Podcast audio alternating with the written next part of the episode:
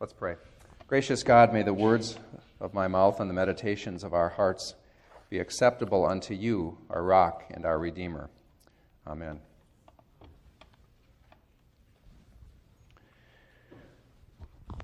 With 4th of July this week, many of us have liberty, freedom on our minds.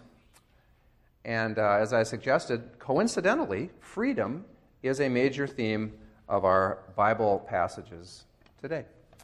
Indeed, Christ has made us free. This freedom is not uh, political freedom per se. Uh, it's not about guaranteeing individual rights or encouraging you to do what you want to do, go where you want to go, be who you want to be, as fine as those things might be.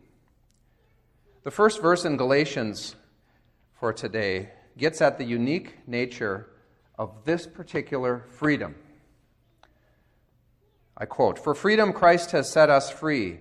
Stand firm, therefore, and do not submit to the yoke of slavery. And this uh, intentionally invokes kind of a military metaphor. Don't let hostile forces take up operations in your freedom and enslave you. Now, when people think of being set free to live in freedom. They think of running in the open air with no constraints, no boundaries. You know, I do anyway. Kind of like uh, Maria in The Sound of Music. You know, the scene at the beginning of the movie, you, we've all seen it, right? Where she's, she's singing on, on, on this mountain meadow and, and kind of twirling freely as she sings and spinning uh, every which direction. You have a sense that uh, she could go any direction that she wants, and there are no boundaries image of freedom. But Paul urges us through Galatians, reminds us in our freedom to stand firm. No singing, twirling, or dancing here. Stand firm sounds a little bit like digging your heels deeper into terra firma and getting ready for a battle. Oh, what's, what's that all about? We forget, of course, to invoke the sound of music again, that for all of the marvelous freedom and spontaneity that Maria von Trapp embodied in her spirit, in the movie and in life, it's what she did with her freedom that really counts, that distinguishes her. She stood for something, right? She became a mother to seven motherless children. Oh, yeah, and she defied the Nazis Throw that one in too. What do you do with your freedom? Are you an advocate for children, even ones you don't know? Do you defy political movements that diminish people? Do you love your neighbors? What do you do with your freedom? About that freedom. As Christians, we believe we've been set free or saved from certain things, right? So, quick review here. From what have we been set free? Anyone? You could call out. There's a bunch of stuff here. There's a bunch of good answers. What have we been set free from? Death. Death. Yeah, the big D. Sin. Sin. Yeah. Death, sin. What else? Guilt. That is a good start. There's a few others we'll hit along the way, like, for instance, the law. All important, good stuff. But the things that we are saved and set free from are only half the truth.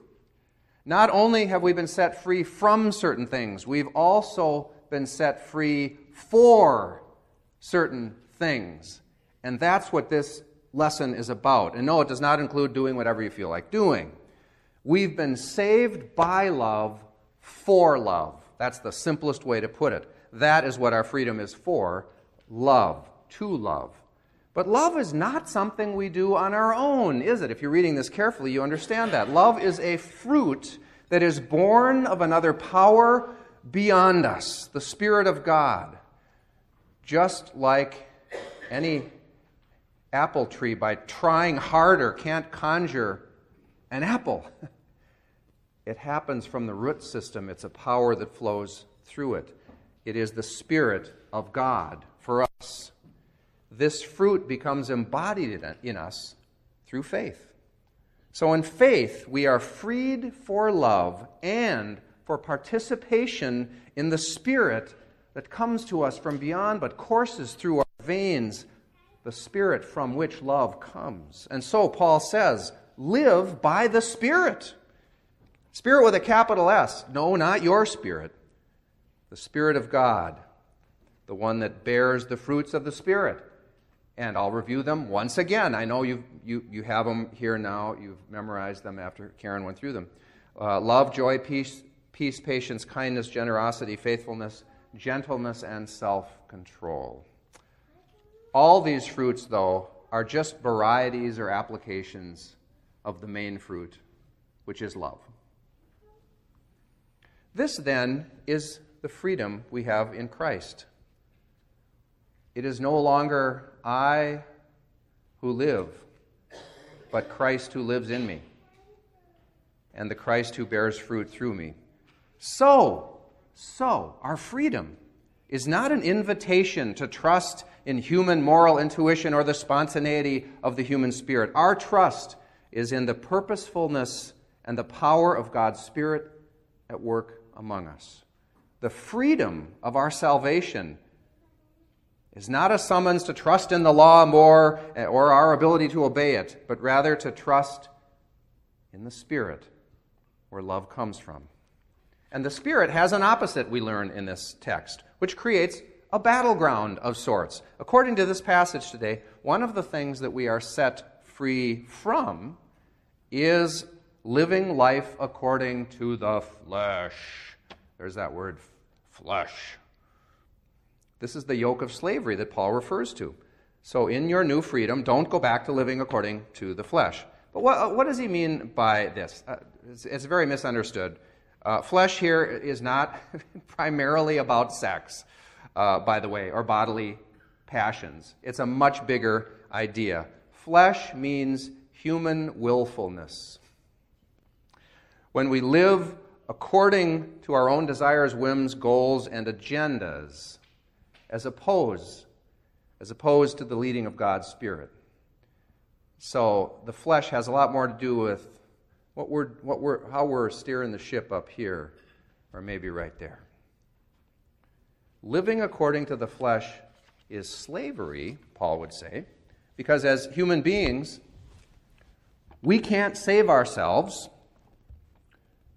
We can't make our lives meaningful we can't even figure out how to all live together when we live according to the flesh. As Paul puts it in rather vivid language, if, however, you bite and devour one another, take care that you are not consumed by one another.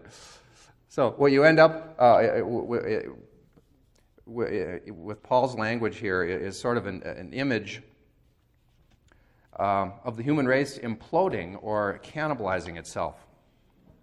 Living according to the flesh results in what? People using, controlling, and abusing one another around us, all for their own purposes. And, and if this sounds too, you know, like too churchy or harsh, just look at the world around us. Oh my goodness. This is a slavery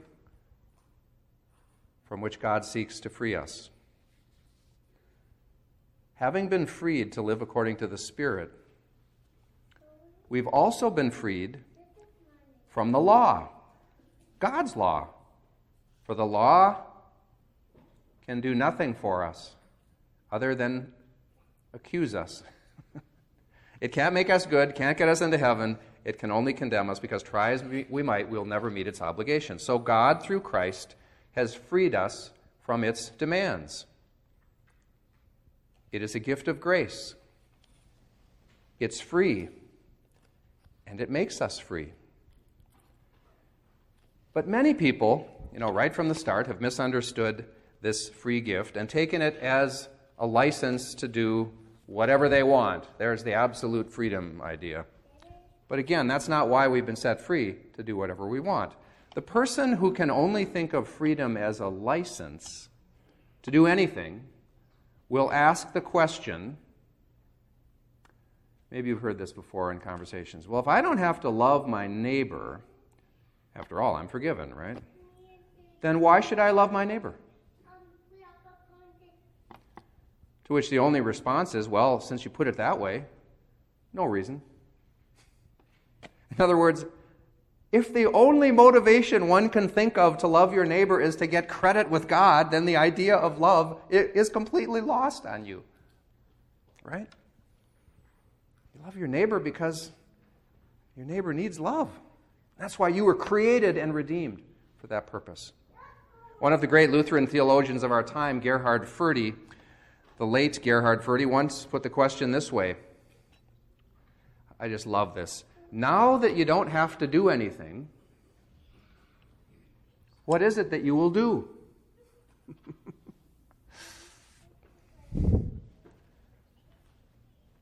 A great example of being freed from one thing and for another is found at Belmont Abbey College in North Carolina. Ran across this story. It's fascinating. When the monks were first building the abbey, they found a large granite stone that stood at the intersection of two roads. Uh, now, naturally curious about this unusual stone, they investigated it, and here's what they found that just over a century ago from their discovery, men, women, and children would stand on that stone and be sold into slavery. It's what people, it's what we do to each other. The monks took the stone, they hollowed out a bowl in the top. You see where this is headed? They brought it into the chapel, and they used it as their baptismal font. The engraving on it reads Upon this rock, men and women were once sold into slavery. Now, upon this rock, through the waters of baptism, men and women and children become free children of God. That's pretty good, isn't it? From one thing to another and for another. This is the pivot of salvation from slavery into freedom as children of God. Our own lives, just like that stone, are living testaments, or can be, to having once been under the yoke of slavery, but are now agents of grace and new life. So, once again, what is it that you do with your freedom?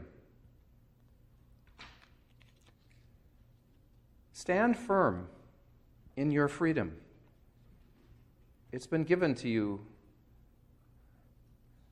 at a price. You've been freed for a purpose. In the great film Saving Private Ryan, Private Ryan is the subject of a rescue effort on the front lines of the European theater of World War II. The reason? All of his brothers have perished in the war, and the army has decided that no mother should have to bear losing all of her sons. So they decide to send a team of soldiers to search him out on the front lines and get him out. They do get him out, but in the process, one by one, the rescue team dies. The last one to die right before he dies says to Private Ryan deserve this. Deserve this. In other words, make your life count with this gift that has been given to you. A great price was being paid to bring you back stateside. In the scene I'd like to uh, close with here, we see Ryan, right at the end of the film, his friend has just lost his life and he ages to the present tense, where he's visiting his friend's grave at Normandy, who gave his life for him. And he ponders whether he deserved to be spared. Have I lived a good life? He wonders. What did I do with my freedom? Closing thought. Surely none of us deserve God laying down his life through Jesus for us. And yet, we are invited to live like we do, like we know which team we are now on. So stand firm. What does it mean that you live by the Spirit and not by the flesh? Amen.